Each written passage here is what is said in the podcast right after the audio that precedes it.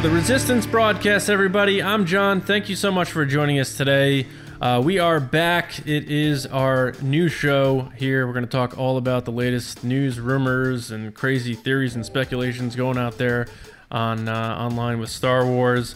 Um, but you know, first, obviously, there is a more important things going on in the world besides Star Wars, and that's probably why you may have noticed we did not put out an episode on Thursday, nor did we put out the Mando fan show on Friday. Uh, we just collectively made the decision that it was.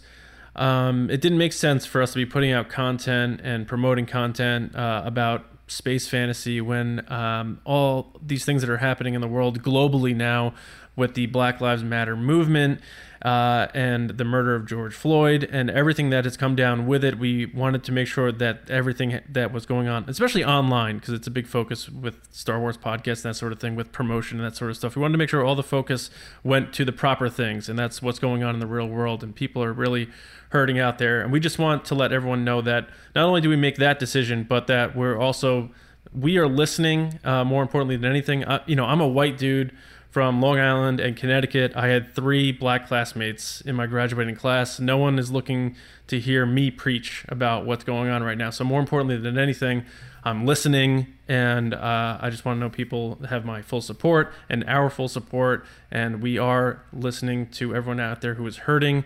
And we hope that with this episode today, where we do get into the fun stuff that we're doing, those of you that have chosen to watch and listen to us today can get a little bit uh, of enjoyment and maybe some escapism. And that's what Star Wars provided for decades for people. Um, so um, we just wanted to let everybody know that.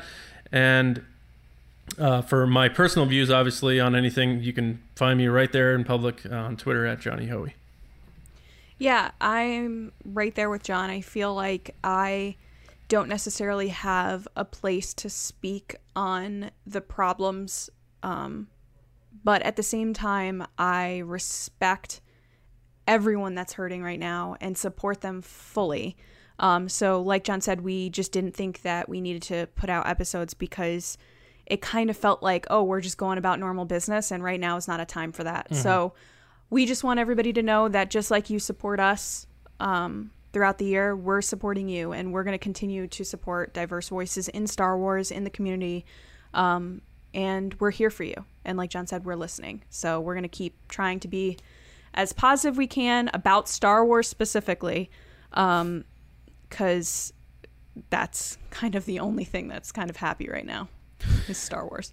Yeah, and you know, again, if you want to engage with us about these things, um, you know, me, I know you can find me, like I said, on Twitter at Johnny Hoey, and I do have my way of uh, supporting this and talking about this on there.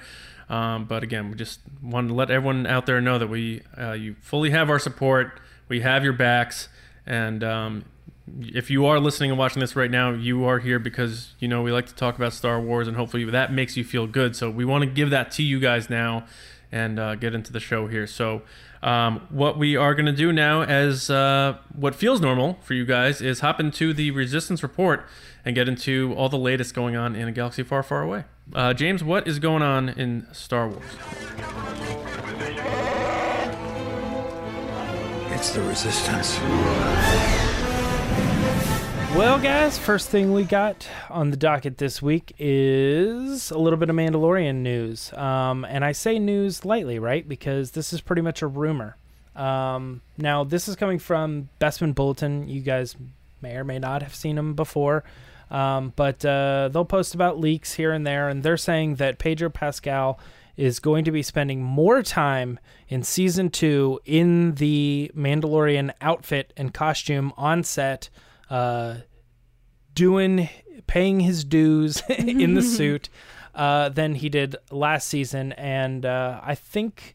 I don't know, my quick opinion, but I think fans are going to appreciate that and like that. Uh, but I want to hear from you guys. John, what do you think about Pedro Pascal um, being on set more and actually playing more of the character? Um, yeah, so I don't know. This seems like one of those safe bet rumors, you know? Like, mm-hmm if I wanted to, and I'm not saying this is what this guy's doing, but if I wanted to be like, let me just fire up the rumor mill here and be like, I think Pedro Pascal is going to be in the suit more in Wait, season two. what?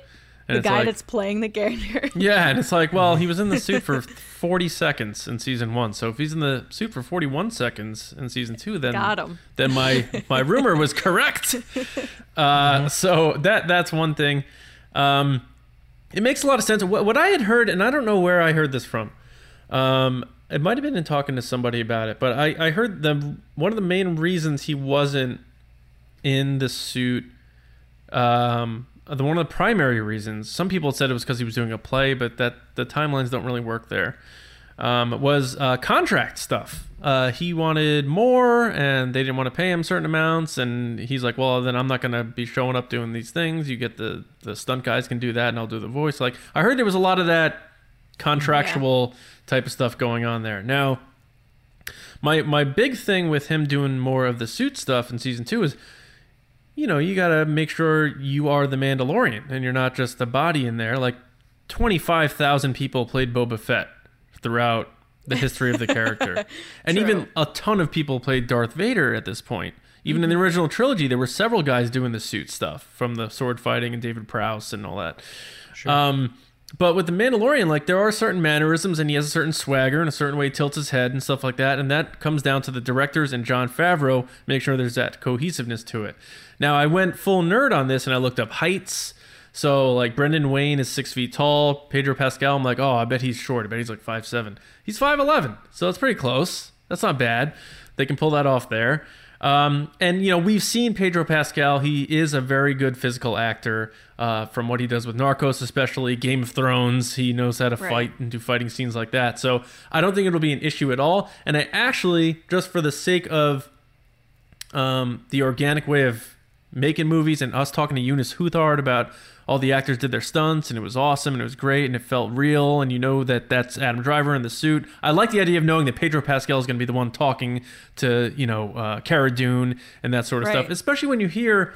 Gina Carano talk about how much fun she had doing these scenes and these fights and stuff. Now, if they come back and do the, the gallery again for season two, he can actually talk about doing it instead of saying like, "Oh, really? That sounded fun."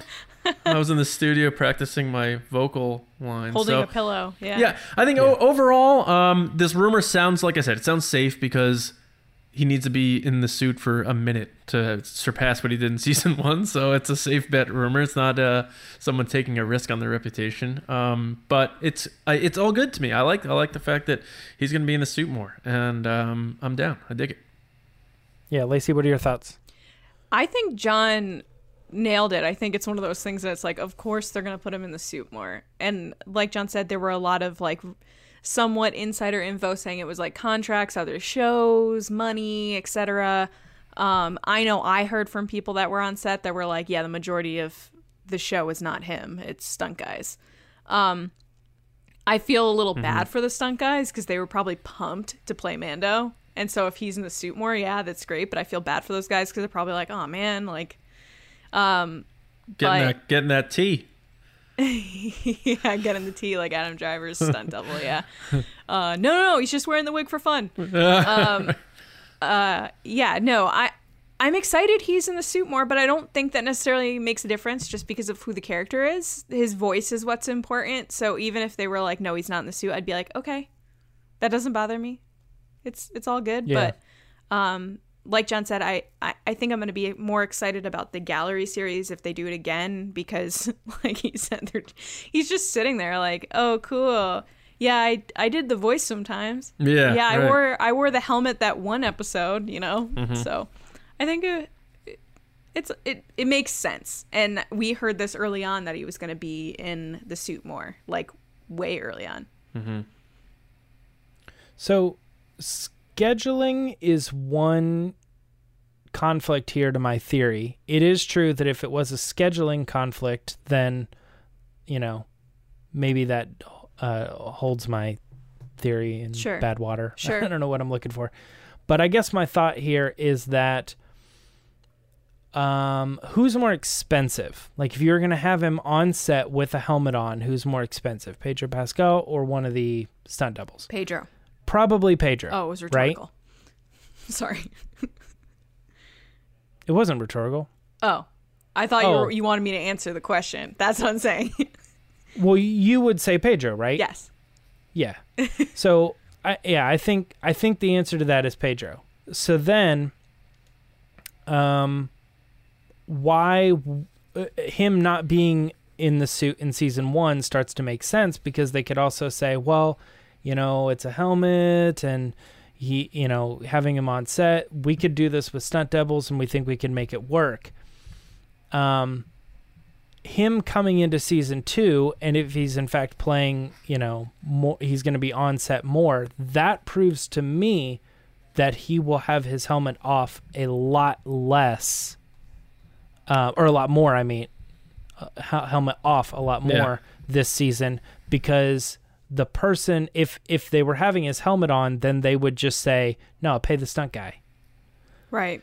Um, the only way the only way my theory f- fails, like I said, is if it, if it was in fact a scheduling thing, and he was like, "No, no, no, I want to be there, but I can't." So they had to do the stunt guy. But now that he can be there, he can be there with the helmet on. But I don't think that's the case. I think scheduling, like John said, was not an issue, and the, having him on in the suit on set means you're getting Pedro or you're getting Mando with no helmet. More, a lot That's a more. good point. And I think it makes sense for the story too. Yeah.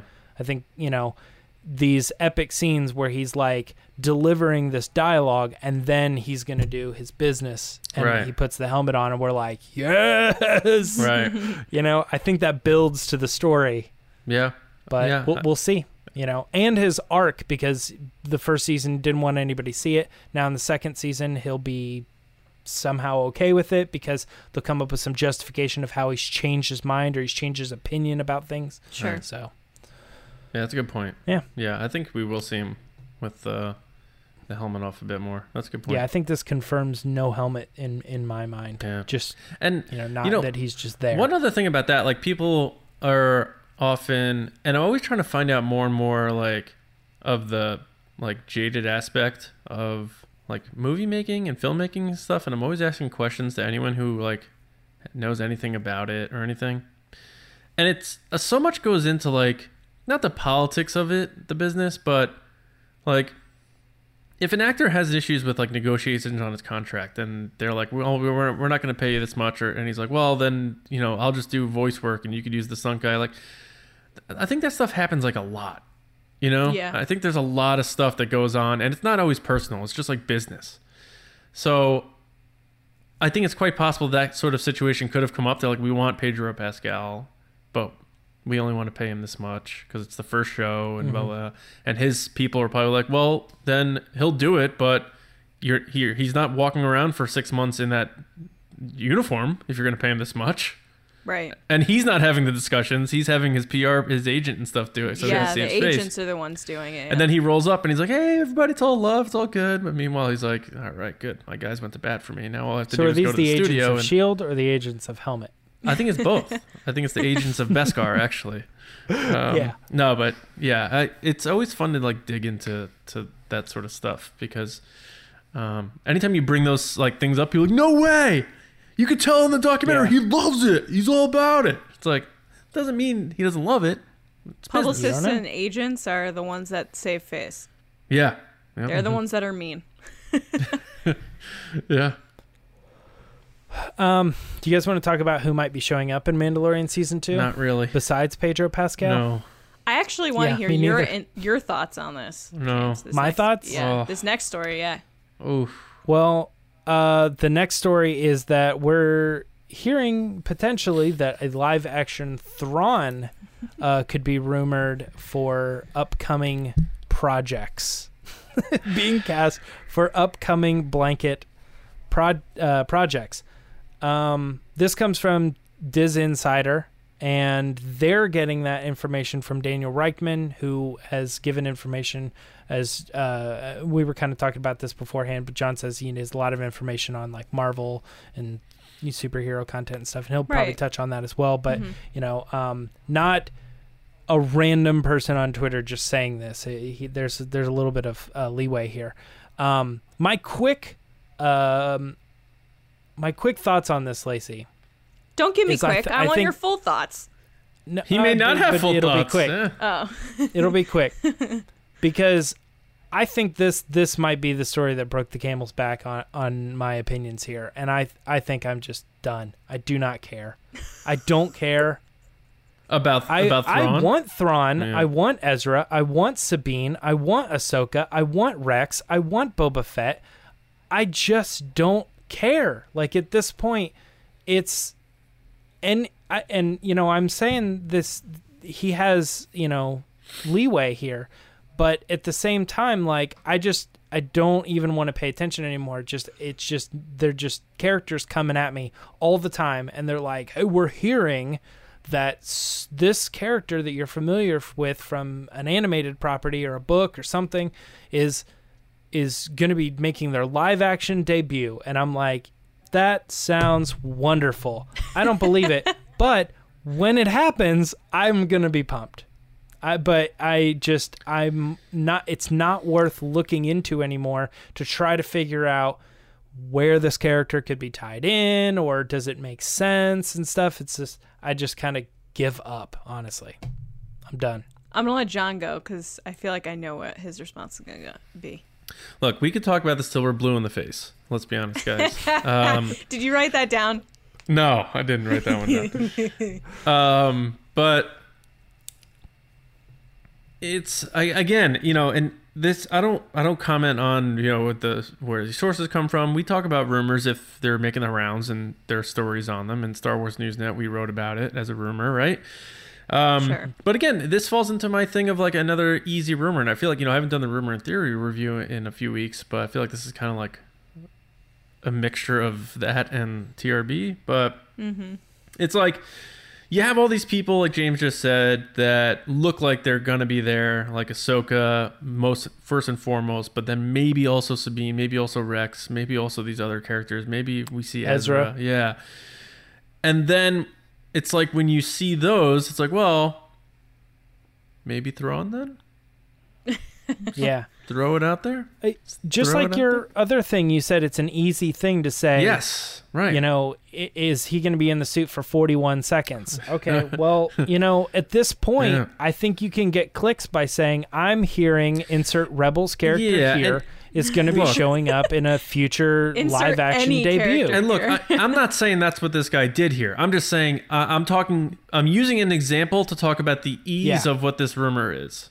Because if you're say they're having, there's like a new Muppet movie, and they're like, and like the Hollywood Reporter is like, we can confirm that most of the characters from Sesame Street are going to be coming over to the Muppet movie. We heard Big Bird, Snuffleupagus, Elmo, Bert, Oscar. Ernie, and then and then I'm like, guys, I'm hearing Oscar might be showing up in this Muppet movie. I just pick the, like the last one. Yeah, You know? Telly's gonna be there. So with and his you know tuba. it's yeah, it, Telly, gotta love Telly. Um, it's just one of the, I don't know, and I don't like it, James. I don't like uh, uh, Yeah. like. There's another three Thrawn books coming out, right? And then like what they're gonna bring him into live action? It's like he's not that important of a character, guys. I'm sorry, he's not. like he existed throughout this whole this whole timeline of this galactic civil war and somehow missed all the movies. The real reason being he didn't exist uh, after the first three were made, uh, until after the first three were made. But like, when's enough? Like, I, I, I don't understand it. And I get that there's huge Thrawn fans out there. And they probably wouldn't be huge Thrawn fans right now if Timothy Zahn didn't come back to write Thrawn, because they would say whoever took over to write it doesn't write Thrawn good. So it's a good thing they it's a good thing they brought him back to save us all some headaches, first of all. But what they're gonna do is, um, did did Timothy Zahn consult on uh, this live action Thrawn? Because if he didn't, then it's not really Thrawn. And we're gonna hear all that, and we're gonna say they ruined Thrawn, and oh, they should have cast this person, should have cast that person.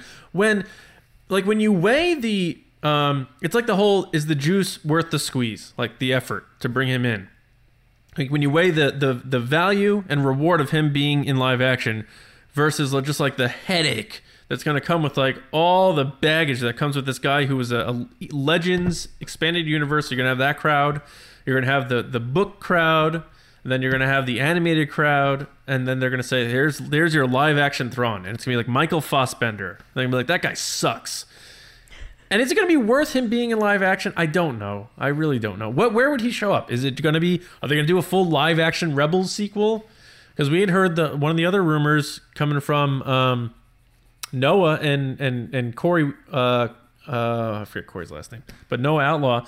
They're they're saying 100% convinced that the Rebels follow up is coming this fall and it's animated. So Yeah. I don't know what's going on, but and I, I'm not trying to like bury Thrawn here. I, I'm not the biggest Thrawn fan, but just like from all those logistic points, I think maybe people could level and understand what I'm what I'm getting at here in terms of uh, does it need to be done? Yeah. and you know maybe it's time to do this whole thing that they were saying where we're going to start t- telling new stories with new characters and stuff. Um, with the exception of, of course, a solo follow up, but you know, Yeah, and I agree with that. I, I don't know where, what the line is on on new characters because a live action version of Thrawn is new to a lot of Star Wars fans. yeah. But I want to hear Lacey's thoughts. Lacey, we've we've brought ours to the table. What do you, where are you at? I actually am glad you guys went first because I don't really have a lot of thoughts. I think Thrawn's kind of boring.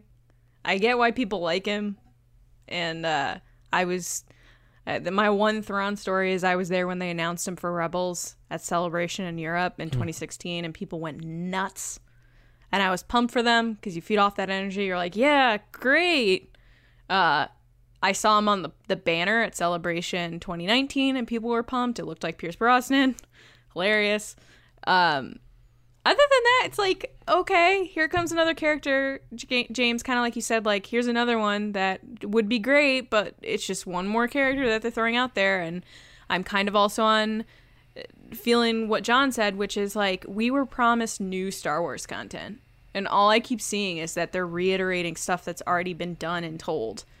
So I'm kind of in the attitude of yes, of course I want Solo too because they need to continue those stories, and yes, they need to um kind of do Han Solo stuff again, which makes sense. But mixed into that story is new characters with Qi'ra and Enfys Nest and other people. So there are Yeah. potentially new characters that can be brought in, mixed in with older characters. Um, But I- I just feel like you could do anything in Star Wars. You could, at this point, like literally anything. The Skywalker saga's over. So why are we just dragging out all these characters that I that we already I don't know. And I don't Look, want I that mean- to sound super negative because I know people are like, I love Thrawn. That's great. Yeah. I'm all for it. I hope you get it. I just would love to see new stuff that I've never seen before. I hope they don't get it. okay. I like like I said before, I I could talk I could talk about Thrawn and I could talk about how I think, you know, he could fit in and I think it would be new enough if even if you were in the Empire area era, let alone doing Thrawn in the Chiss ascendancy and everything that's going on in that unknown region and literally like the only character that anybody's ever heard of is one one character Right. Thrawn Yeah. Sure. and then maybe like a little admiral or something who got mentions in a book or something but like you could just tell a whole story that is over here and it feels so different and weird uh, than regular what we're used to Star Wars, but it's all Star Wars and it all connects. and It's really cool. But I'm not going to do that because I'm done. I'm done talking about the importance of the rumor that there's a, a potentially a live action Thrawn series. Maybe they're kicking it around. I heard from somebody that they pitched an idea once to somebody and they said, I'll have to think about that. Like that sounds like it could work. We'll we'll talk. And when when is this happening? development is so loose that yeah, live action Thrawn rumored to be cast for upcoming projects. I don't know. Like, Well- they, they like the first of three Thrawn books is coming out in September, I think. Ascendant, Something like that, yeah, fall. right? Ascendant. The Chiss Ascendancy? Ascendancy, yeah. Um, Ascend- oh, I don't know what it's called. Yeah, Ascendancy. it's it, it's the Ascendancy trilogy, so it's another. It has that cool like red It's cover. the it's the third Thrawn tr- book trilogy, the second that is canon. Oh yeah, the f- the first of the third trilogy. Right.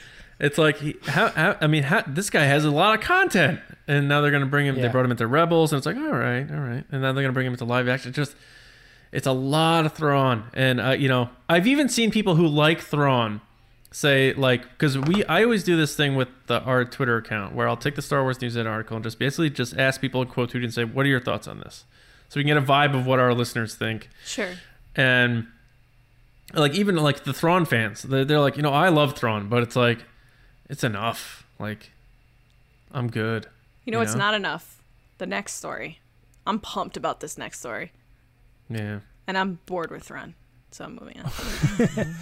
Um, well, the next story, because Lacey's done with Thrawn. I'm- I'm done too. I'm trying right? to work I Yon said into it. Thrawn and I can't think of anything, so just Well, if we're being honest, this Uh, story is the best story of the night. I think. It is. Yeah. I was gonna say that. Do- don't steal my ideas. Oh, Don't steal. He already did steal. Look who's It's hijacking gone. who now? Because you hijacked me on uh, what was it on our Patreon video? I'm yeah. like Jon Favreau. I Um, get super passionate and talk over people. Go ahead, James. Uh, Ahmed Best uh, is not talking over Clayton Sandell when they were doing an interview for GMA. Um, no, we we got this uh, this really cool like um, description of what this new Star Wars show is going to be. Um, Star Wars. Uh, now I'm forgetting. Jedi Temple Star Wars Challenge. Jedi Temple Challenge. Yeah. Um, and uh, he is the host, and he plays a character named Kellen Beck, uh, Kelleran Beck, and um, I don't know the, for the for for a long time it's been this kind of ambiguous thing. We knew it was coming. We had a logo. We kind of had an idea, um, but we recently got a trailer, so we can talk about that. And we recently got uh, this interview um, with Clayton Sandell, uh, interviewing him about what the show is and what his expectations are, and him even uh, potentially returning to Jar Jar Binks. Uh, we got answers to all these things that we've probably been wondering for a very long time. So, um, John, I'm starting with you on No, this one. What do don't think? start with John. So start with Well, I- Lacey. St- yeah, you can start with. All that's fine. start with Lacey. Break the mold. All right, Lacey. Yes. Um, why why is this the best story of the night? Because as a 90s kid, this show is legit a combination of Star Wars and Legends of the Hidden Temple and Guts. All thrown together. Why guts? Because they keep hearing guts. 'cause it's they like, climb but up- Legends of the Hidden Temple covers it. Okay, Legends of the Hidden Temple because they have all these challenges, and then they also have Nick Arcade because they have to go into a computer area, and then they also have the part where they climb up that mountain. That's great. It looks like the aggro crag, Okay, sure. which, by the way, I always look up on eBay when aggro crag pieces are going for sale. Mm-hmm. They're super expensive, but that I digress. Wait, you're looking to buy a piece of the aggro crag? No, I just always look if they're up for sale. Like If any of our just funny to me. listeners or, or or viewers out there have a piece of the aggro crag, send it to Lacey, and I'll we'll trade you a, a TRB shirt.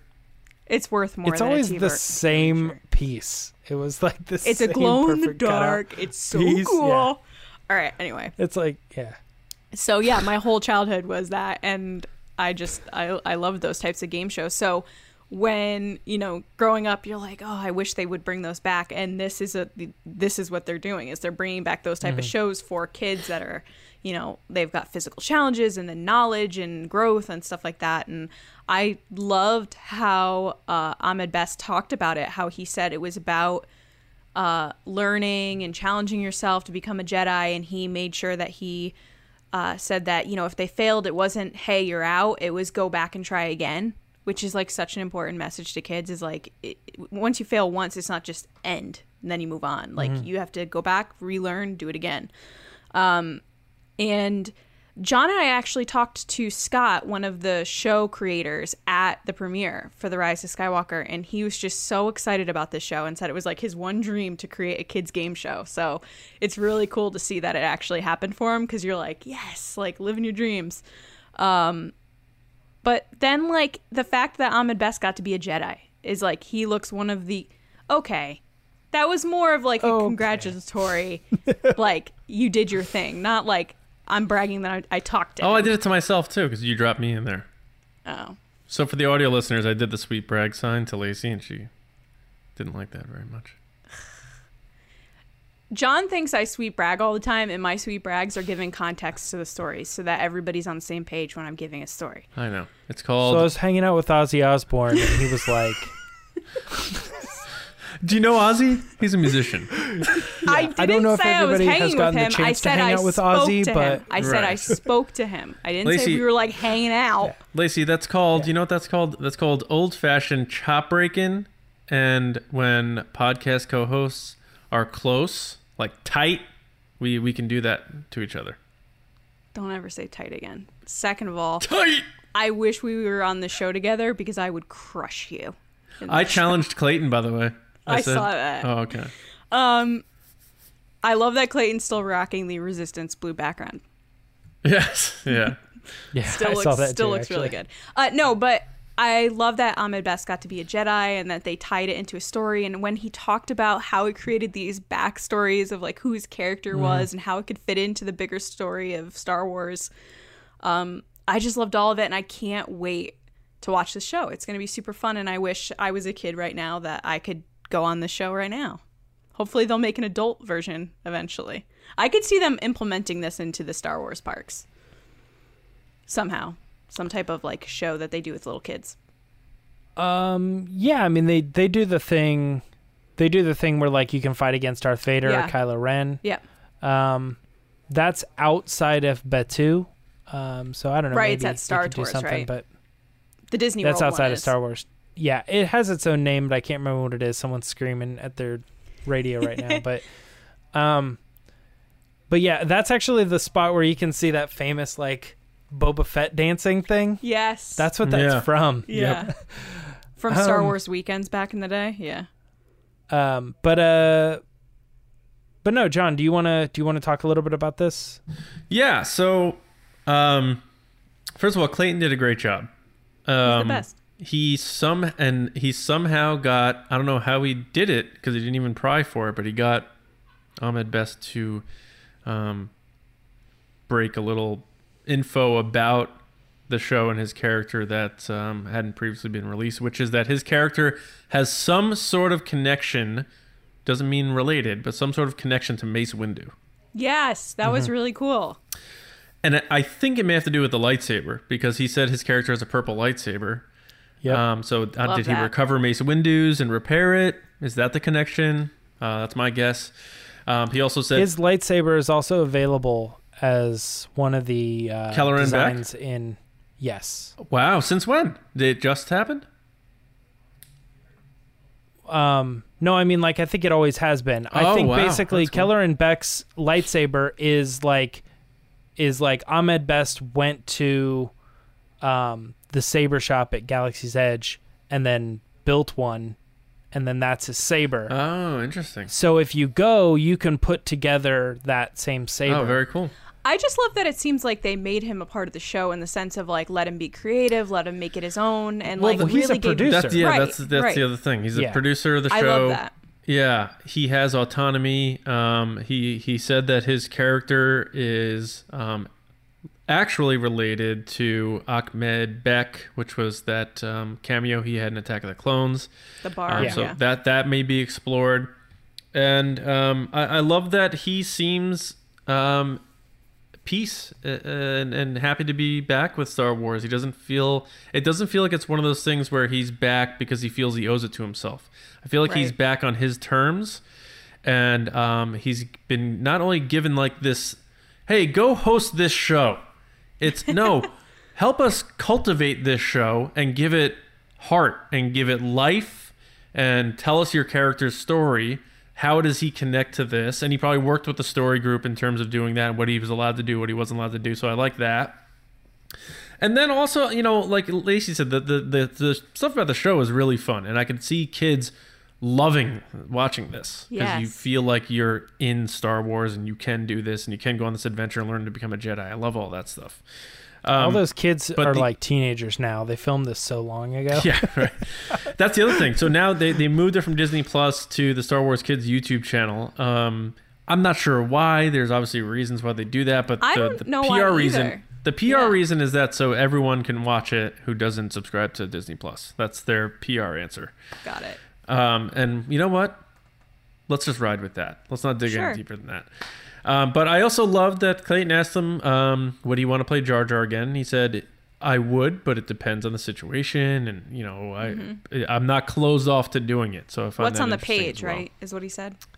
Yeah, right. He he'd be willing to do it, but um, he he did seem like he would love to see this character explored, though. Uh, maybe so. I think he'd be more inclined to play this character somehow if that were possible. But either way, like y- you look at this guy's story, and I was never, you know, when Phantom Menace came out, I was 16, right? So I I was never drawn to Jar Jar uh, in any stretch of the imagination. I didn't hate him. I didn't love him. Like I just like, oh, all right, it's kind of annoying, whatever. But like, I never like hated him the way he was abused over it. And back in the day by critics, uh, especially, they were so brutal. Uh, and then fans in in the way that you can be in 1999, I guess, when like, there were message boards and that sort of stuff. Um, and if people see him in public, they were probably very harsh to him. But he could have he could have taken his life this guy and he's very candid about that and for, for him to uh, open up about that is really courageous because that's a very serious thing that a lot of people even people who have thought about it don't ever reveal to anybody. And he's out there on the biggest stage um, revealing that to people. And i give him so much credit and for doing that. It's very strong of him to do that. And now to see him where he is now in such a such a good place it doesn't matter like what happens with this show. It doesn't matter what happens with any of this stuff. Like to see this guy who is back in the Star Wars family coming out in celebration to a standing ovation. Like that's all everything else is a cherry on the sundae. That's all that needed to happen for his like arc within Star Wars. Yeah. Um. I mean, obviously, both of you guys have covered like just about every aspect of the story. I was every time I thought like, oh, I could touch on this, it would get brought up. Um, My bad, bro. So there's not really a whole lot more to say about this. I I am looking forward to see if they're if they're super surfacey because they know that it's mostly a kid show, or if they're gonna drop these little like I don't know things that almost in a way like we'd be able to reference. Like you know how sometimes Star Wars will like you you'll be like, well they said in this book or in this like even in this little animated thing or whatever. It would be interesting to be like, well, Kelleran Beck said this is how Jedi's do things. Yeah. You know, um, I thought you would have brought up that on Twitter. Someone asked him about like where this falls on the canon timeline, and his answer was like, "Oh, it's in its own little spot, kind of like Dragon Ball Z." Like he gave a Dragon Ball Oh, Z. Oh, did he say answer. that? Wow. Yeah, and I was like, James, this is your this is your moment, James. You're one moment. Let me I look don't it even up. really know what he means. Let me by look it that. up. Keep going. Oh, actually, I might know what he means by that. Um, but anyway, um, Well, James, yeah, he, no, he did say that, there were that was the Easter. relation to the other character. He said we don't know if it's his brother, we don't know if it's his father, and I think that's because, um, like Matt Martin always does, is he go anytime somebody wants an answer, he says um, that that story hasn't been written or that aspect of the story hasn't been told yet. Um, and I think they're just keeping it ambiguous as far as like when this character was doing this and when he was alive, because you got to think for roughly a thousand generations, you know, this could be his great great great great grandpa, but he's related, so Mm-hmm.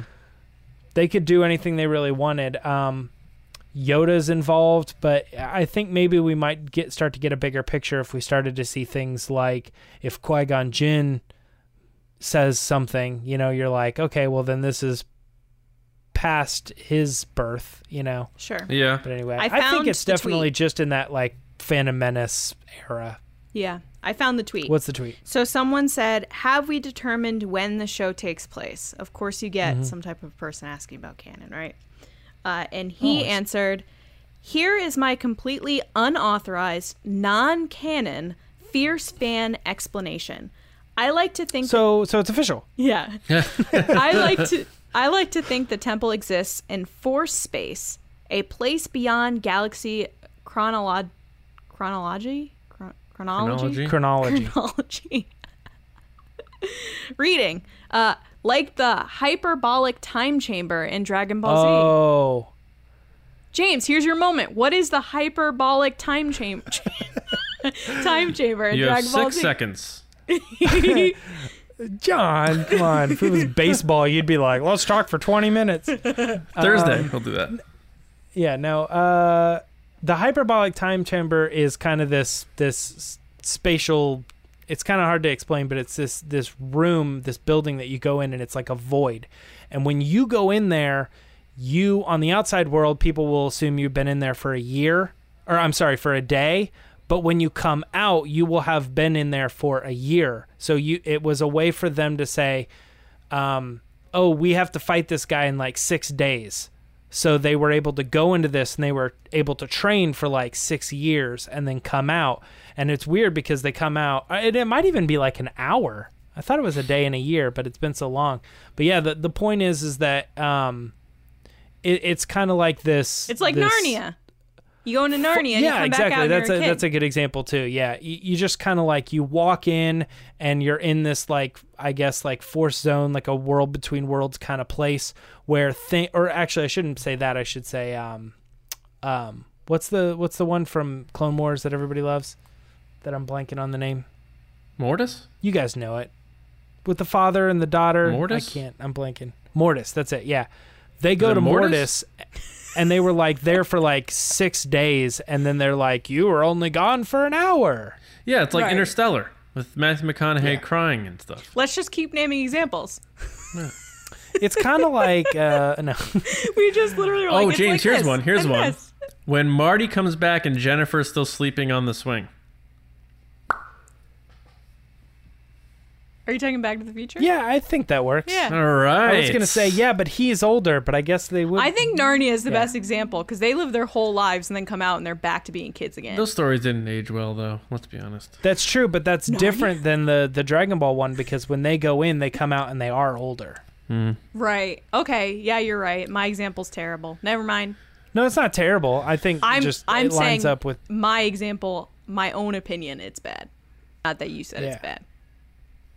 But was Anakin and Obi Wan and Ahsoka older, or did they go back to being six days younger?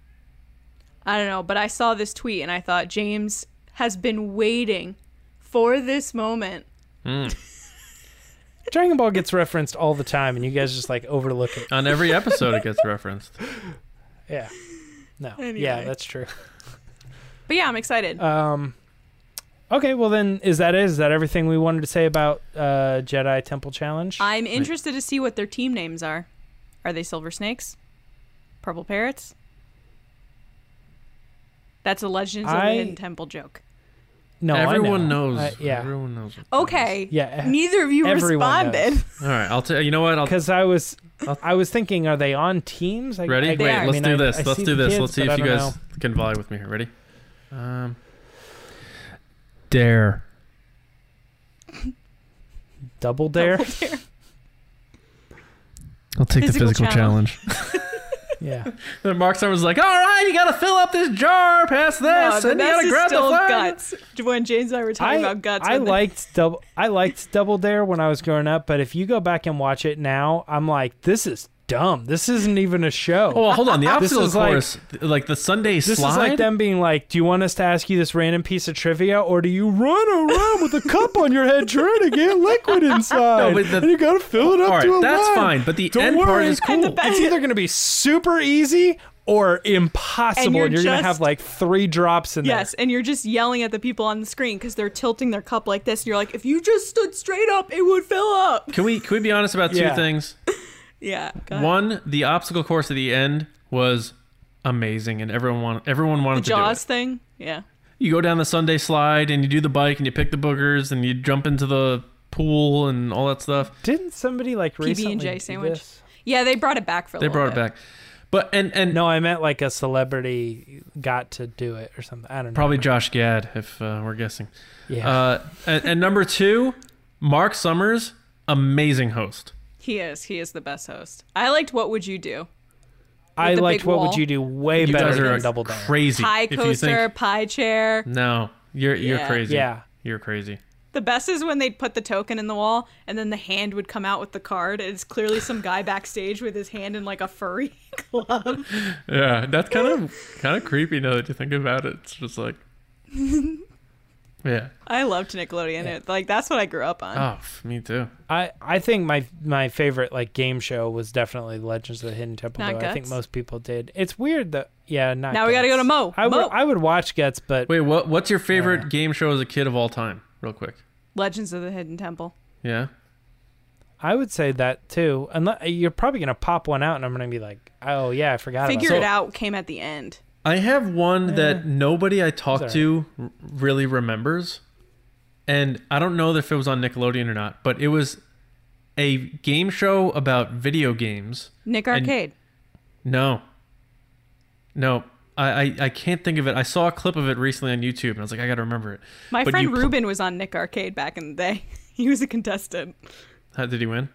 I don't know. I haven't oh. really asked him. Cool He story, posted Ruben. Thanks. The- Uh, so you you play video games against the other contestants, and if you win, you get at the end you get a certain amount of time where you run through this whole store and you get to Velcro games to your body, and you get to keep whatever sticks to you. And as a kid, that was like running through like Scrooge McDuck's gold vault. Like it was like, oh my you god, he's got all these remember? Nintendo games. Every Someone year- knows what game what what show it was called. Yeah, every year Nickelodeon would do that soup, uh, sweepstakes where they'd let you run through a Toys R Us for like Yes. two minutes. With like a hundred dollars or whatever. No, they let you fill your card up. They Oh, were like, we give you ten minutes Yeah, to fill they, your yeah, card up. but it, I'm always like, why do these people? Same for like supermarket sweet. Like Go for they the would hams. go like for random things, and I'm like, I don't get why they're going. No, they would go for turkeys. Diapers. Hams, turkeys, diapers, coffee are the most expensive ones, and you always throw those in your car first. Right. Yeah. Maybe I'm crazy on the supermarket sweep, but I I remember. I remember the kids picking or whatever. They always ran to stuff, and I'm like, "You're having more trouble getting it into the yeah, cart." super than soakers just- were always the thing they went for. I'm like, "Oh my mm. gosh!" Going for the Barbie Dream House, you, You could know what have would be- sixty Barbies by now. You'd be they, they would do a better job or at least a faster job on supermarket sweep if they were able to use a pod racer. Are you trying to? John to? gave me six seconds to talk about Dragon Ball. and then he's okay with the show going on for like three minutes about Nickelodeon game shows. I do love Nickelodeon game shows. If maybe I should start a podcast about it. Yeah, I'm sure there's I'm sure the market on that hasn't been tapped yet. All right, way to get sarcastic and rude for no. No, I'm serious. Whereas Star Wars, there's every day that's a new podcast. So Leave in the comments if you want a Lacey Gillerin Nickelodeon '90s podcast. Yeah. I was gonna say you might expand it to Nickelodeon, and we could do like Clarissa explains it all, like I loved Clarissa uh, explains it all. like after show episode discussions. What would you call what would you call your things. Nickelodeon podcast? Uh, s- probably I don't know. No. That was clunky. Not a big fan. The Anyway, po- show. I would call it you can't do that on podcast. you can't do that. Was that on? Was that Nickelodeon? Yeah, you, you can can't do do that that on on TV. TV. It's not That was it's- You can't do that on television. like no, you can't do that on television. TV. I thought it was like ABC or something. No, I it's thought that was Canadian, like but a- they they they aired it on Nickelodeon. Oh, do they? Salute Your Shorts. All right. Well, just that's it. Had an anniversary the other day, and I was like, Who did? Damn. Salute Your Shorts. Oh yeah, that was a good one. That was a good show. Yep. Star Wars is I hope good we too. never part, guys. Get it right or pay the price. yeah. All right. Let's do uh, uh, the Patreon pod race. Lacey. All right, guys, it's time for the Patreon pod race.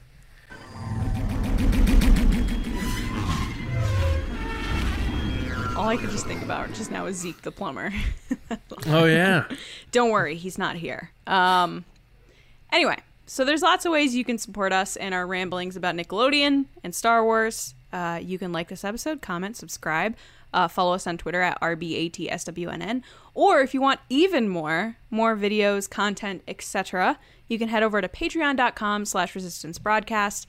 We put out eight plus mini episodes a month from bonus questions to polls to all different behind the scenes stuff um, and monthly Q and A's, mailings, etc. Um, and it starts from two dollars a month up to our top tier, our generals. So I want to start with first of all, thanking our generals for their support. And so thank you to Carmelo, Andrew Staley, Jeremy Myers, Neil, Shaw, David Probus, John Reese, Micah Harrison, Tampa Movie Guy, Michael Gaines, Jetta Rosewater, Beerfett, Russ Harbinson, Kendall Gellner, and Val Trichkoff. Thank you for your support. Thank you. So, the way the pod race works is we give some time to our generals to be a part of the show. We ask them a question and they give us their answers and we respond to them. So, the question this week was to General Jeremy Myers, who just had a lovely baby girl, Olivia. I hope she's doing well. Um, and his question was What is a moment in Star Wars that still makes you laugh out loud no matter how many times you've seen it? So, Jeremy, take it away.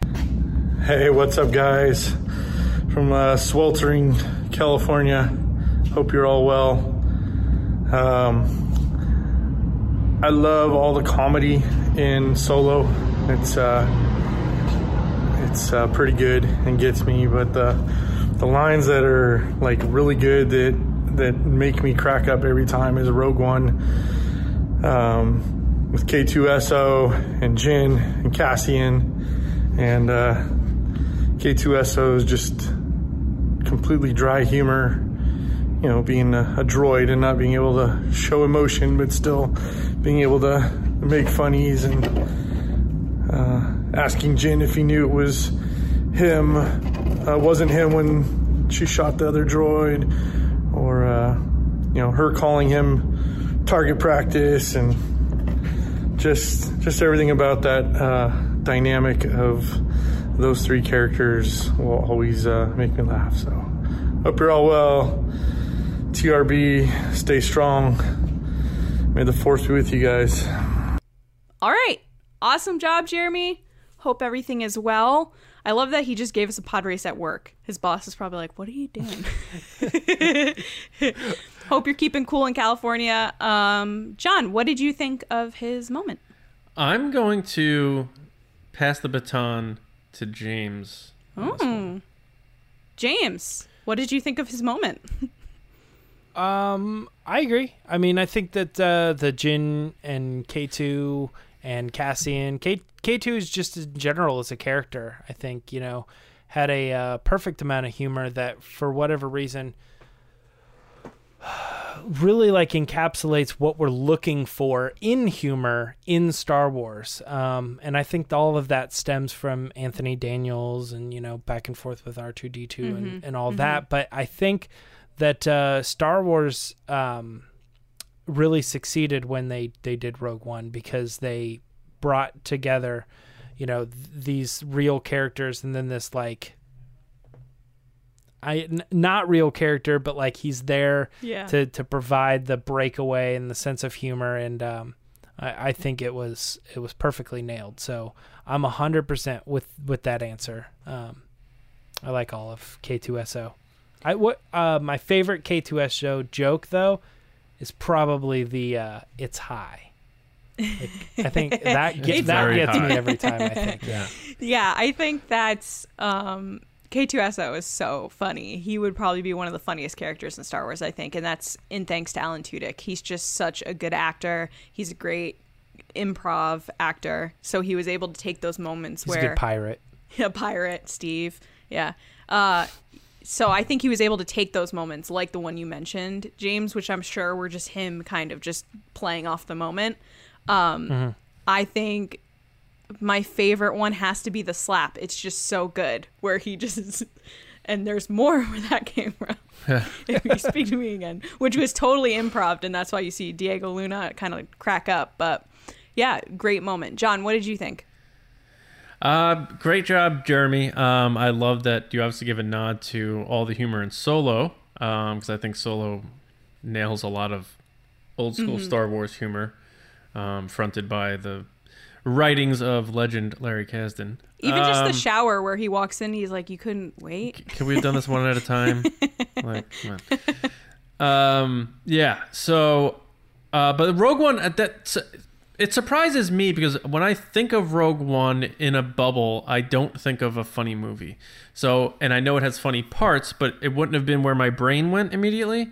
Um, so you are shining a new light on that for me. So I appreciate that. So I got to revisit that and, and try to isolate those moments. Um, but I love that you know everyone has those moments in Star Wars where no matter how many times you see it and you know the moment's coming, when it hits, you still like even at the even if it's very slight, you're like, you know. Yeah. So I'm glad uh, he has those moments uh, through K2 because I like Alan Tudyk too, and um, I think So like funny. James kind of said, you need the actors to sell those because he's being you know digitized over, and you need the actors to react well enough with the timing and all that, and that goes down to good direction too. So Gareth Edwards and uh, everyone else involved there. So Yeah. um, no, good job, Jeremy. And you know, I hope you're well. I know you said it's sweltering in uh, California. It's starting to heat up here out east, but uh, hope you and the family are well. Thanks for taking the time to uh, do uh, the pod race. Looks like you're busy over there, so uh, keep at it. And like you said, stay strong, man.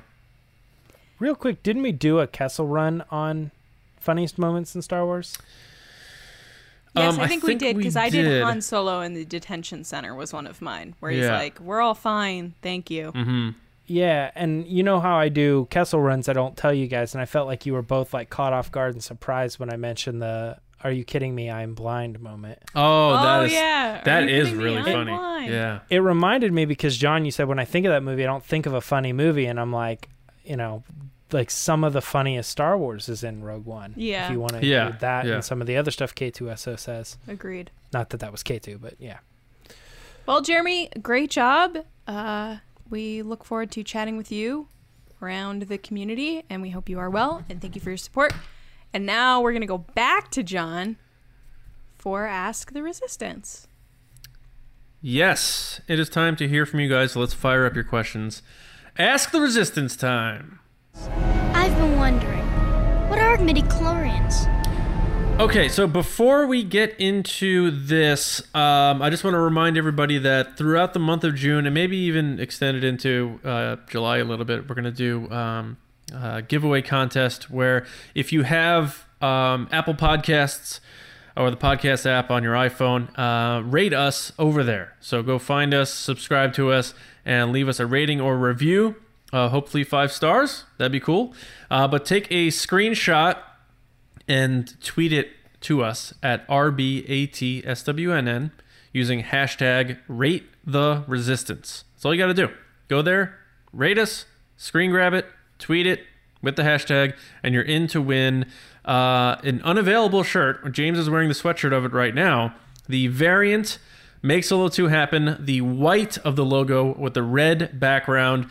We will make that available just to one of you. And to, to enter to win, it's easy. Just do what I just said.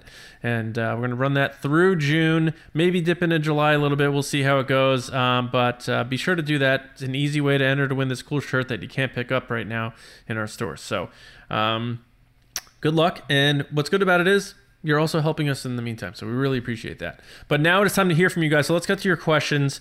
Uh, we're going to go first um, to Alex Zukas at Zubaka, who asked Do you think the final episode of the gallery series on The Mandalorian will include a trailer for The Mandalorian Season 2?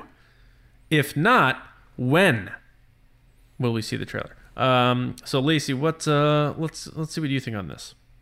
Hey, Alex, how's it going? Hope you're well. Um, thanks for your question. Still love your Twitter Thanks for handle. calling. Zubaka. Okay. Um, do I think they're gonna play the trailer for season two? I think it would be a smart marketing move, but probably not because we're still a ways out. Um, supposedly Mandalorian's coming out in October, so that's a ways away. So they're gonna probably wait until August or September to post that trailer because they don't want you to forget about it. Which honestly, who's gonna forget about it? But general audiences will, not the diehard Star Wars fans. So they're gonna wait within a time frame. Our generals. what? Our general audience. Yeah. They definitely will not forget. Uh, but the normal people that look at Star Wars as, oh, that's fun, and not like, this is my life, they need to have it a little bit closer. Anyway, I hope you like that I've- answer.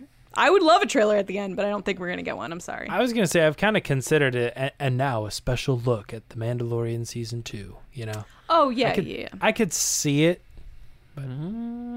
Good answer. Good answer. Good answer. It's like um, Family Feud. Good answer. Good answer. Good answer. Um, this is a big, salad. big game show themed episode today, guys.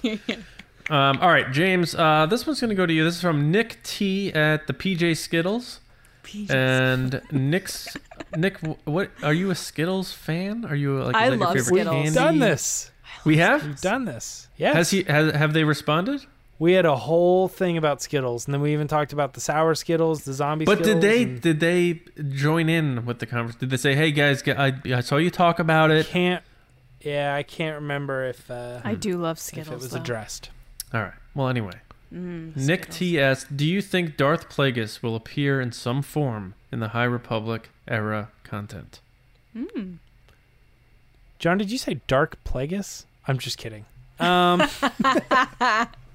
uh, It's okay. I can't say chronol. chronol. chron- Well, no, no, it's not okay because I didn't say Dark Helmet or Chronology. Dark, Didn't. dark Yeah. Helmet. Chronology. Now you said Dark Helmet. Chron- chron- Oh, Uh, I could say chronological. Chronolo. yeah, Whatever. chronology. Chronology. you're looking for. Familiarity. Um, Familiarity. do I think Darth Plagueis will appear in some form in the High Republic era content? Um, I think this is a math question, and I could be wrong, but I think the answer is no because he wouldn't be born yet. Um, and I meant to look this up. I was gonna try to look up the lifespan of a Muun, but I, but I don't. I don't think they live any particular long life. So I'm gonna say that if if he killed if if Palpatine killed Darth Plagueis, let's say 20 years before Phantom Menace, then that's a hun- the High Republic takes place 180 years before his death. So he would have to be 180 years old.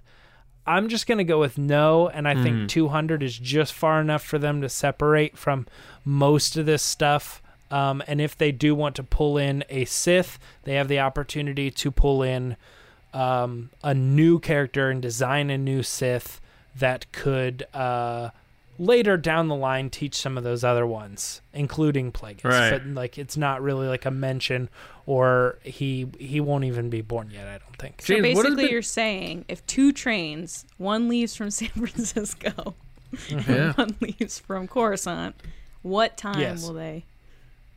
Solve for X. Yeah. What um, what what is canon of Plagueis at this point? Like, is he? Is it canon that he's a Muun? Is it canon that um, with the lifespan on that? Is it you know? I don't know about the well. I'm sure the lifespan probably has been covered because there's other characters of that species in Oh, Star okay. Wars. Um, but yeah, Attack of the Clones. One of I'm- those guys is a Muun, right? um, Your mom's yes, a Muun. yeah, and uh, the banking clan are all Muun from uh, uh, Clone Wars. Hmm. But I I'm fairly confident that, that that it was confirmed that it is his species, and I think that comes from um, one of the books, and now I'm blanking on which one it was, but they've covered a little bit of Plagueis in. Uh, is it Master and Apprentice? I don't I don't think that's it. I think it was another one. Right. Um, but we can move on to the next question. Yeah. All right. Cool, cool. Um, all right, next one is by Matthew Vlasic. Um, and he got his handle at Matthew Vlasic. So great job, Matthew. He asked, It seems studios are listening more and more to the fans. I hope so. Whether it's good or bad criticism, constructive or uh, destructive. For example, seeing WB's release uh, a Snyder cut for Justice League, do you think this is the best move for studios to rethink movies that they already made? Um, so I think it depends on the situation, Matthew. Um, I don't think fan like bully campaigns are good. I think there are certain things where fans are just like if they're angry about something, they try they're trying to like say like correct this or fix this. I, I didn't like that, so go reshoot it. Go remake Game of Thrones. And you know, that stuff is just ridiculous. But um and the, the Snyder cut I think is different too. um, because I, I think the Snyder Cut thing is only actually happening because of the um, COVID nineteen studio shutdowns. Um, I think just happened to work out in a situation where they're like, we can really capitalize on this where everything else is shut down. We have the actual filmed parts of this movie, and we could do post production stuff to make it complete by ch- you know chucking in twenty to thirty million dollars. It it's a good look for us from a PR standpoint that you know the fans were looking for this, and I know there's been you know bad Apple fans uh, who kind of try to ruin that, but um, you know Zack Snyder, it's a good good look for him because he had to leave production because of what happened with his daughter and all that stuff. Um, and they got HBO Max, which they're going to put it on, and it's great for that relationship and to get more subscribers for that. So, I think that that the Snyder Cut thing is just a, it's like a, um, I forget what you call that situation where something good comes out of something bad. Silver lining? I don't know. But uh, I think that's a little different. Sonic the Hedgehog is another example where I think that it was good that they listened to the fans because the original design of Sonic was absolutely heinous.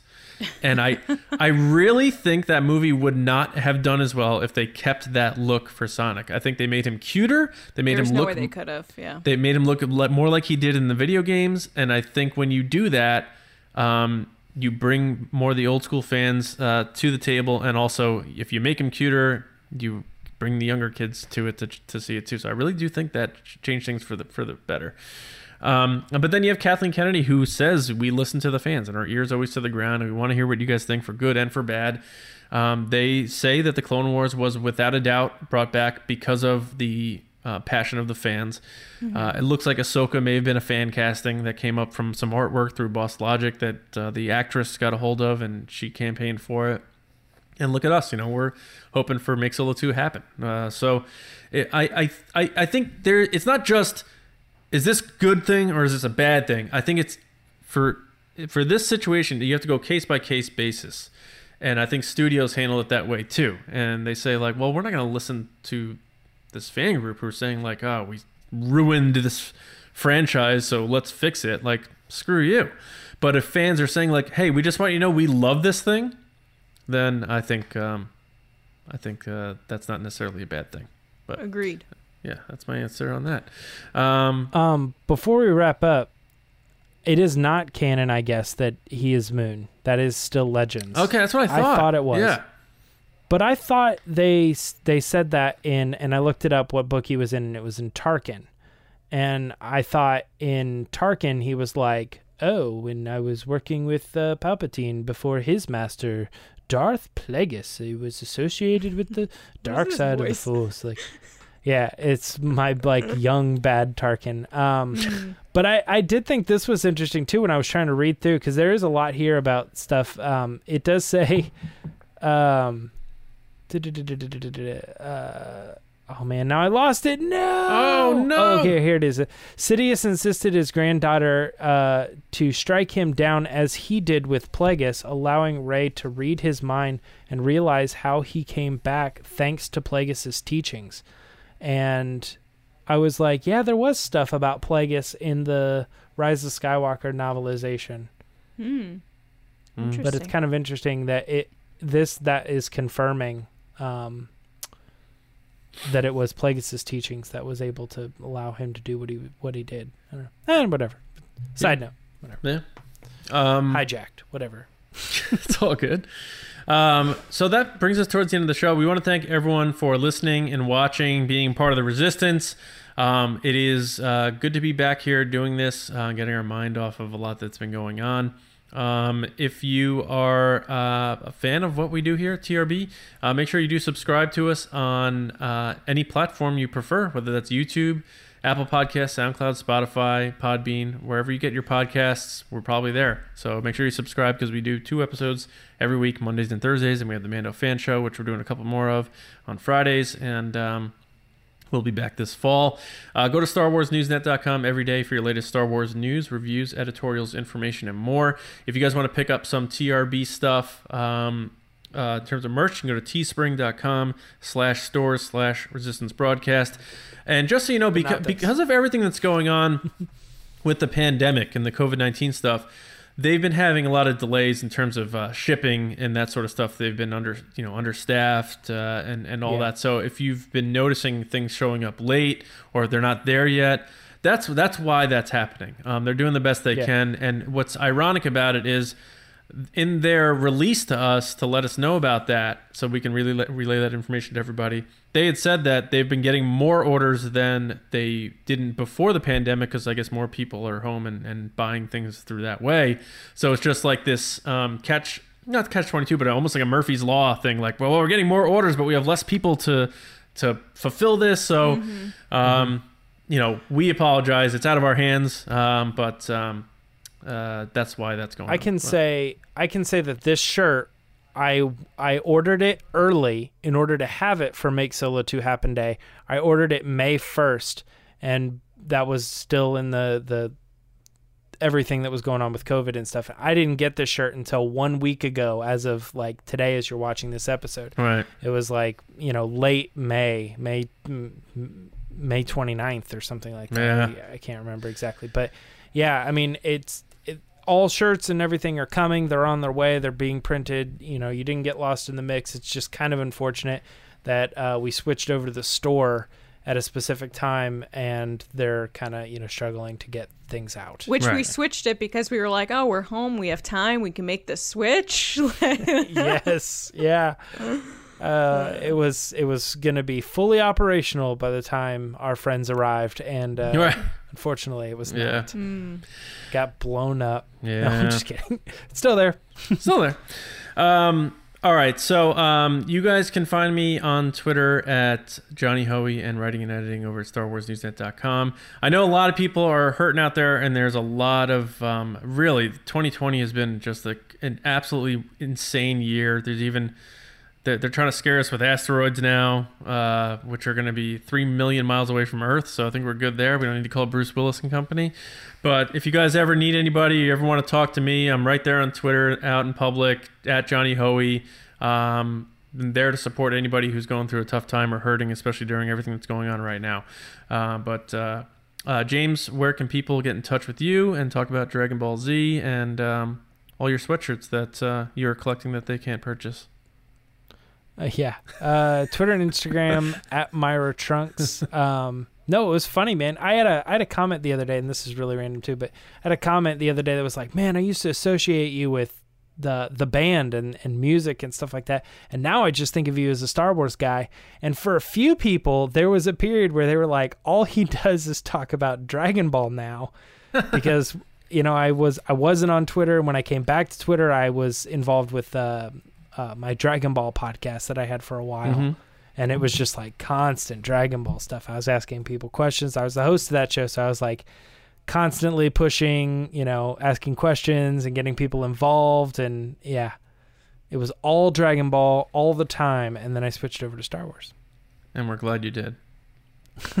um, Lacey, what's up? yeah, Lacey, what's going on? Um, if people want to chat about Star Wars or need support or whatever, as always, I'm around on Twitter and Instagram at Lacey Gillerin, and I hope that whatever pain and bad stuff people are going through right now, whether it's what is currently going on in the U.S. with Black Lives Matter to uh, unemployment to COVID, anything that's going on, I hope that you guys know that we're here to support you in any way that we can, and I definitely am. Um, I don't want to speak for these guys, but I'm sure they are too. Well, without a doubt. Yeah. Uh, but yeah, no, I just hope that you're all well and safe, and your families are well and safe, and um, I continue to see messages from you guys online about how our episodes are helping you during this time, and I just want you to know that that means so much to me. Um, That we can help you in any way, even if it's talking about Star Wars for two to three hours a week.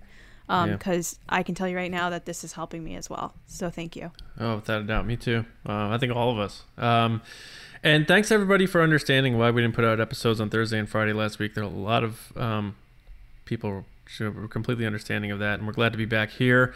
And uh, to echo what um, these guys are saying, like we we are honored to be your distraction or your um, support or your escape Your whatever, new whatever- Nickelodeon podcast. Yeah, your game show podcast, whatever. we we are so happy to be here uh, because everything that you're taking from us, we're feeding off that too.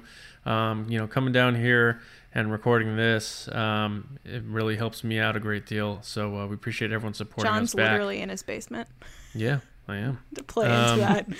yeah no but um we we it's it's it's good to be back and um we will uh we were originally going to air our episode coming up on thursday last thursday obviously but now um, we're excited to put this out thursday we had a great discussion with ryan ruocco uh, play-by-play announcer for the new york yankees Mm-hmm. uh, also, he does NBA, WNBA, ESPN. Um, he does some boxing, I believe. He does all sorts of stuff. He, He has was his own great. podcast too with Yeah. uh, CC Sabathia.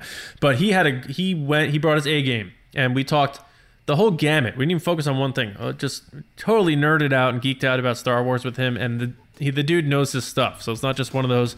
Eh, I like Star Wars. I'll pop on your podcast. No, No, he brought he it, and we can't wait for you guys to check that out. Huge prequel defender. Yeah. Big prequel, def- a defender of all of all things. Yeah, prequelist. Yeah.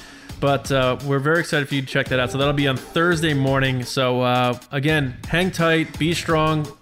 We love you guys, and we'll see you Thursday morning right here on the Resistance broadcast. See you around, kids.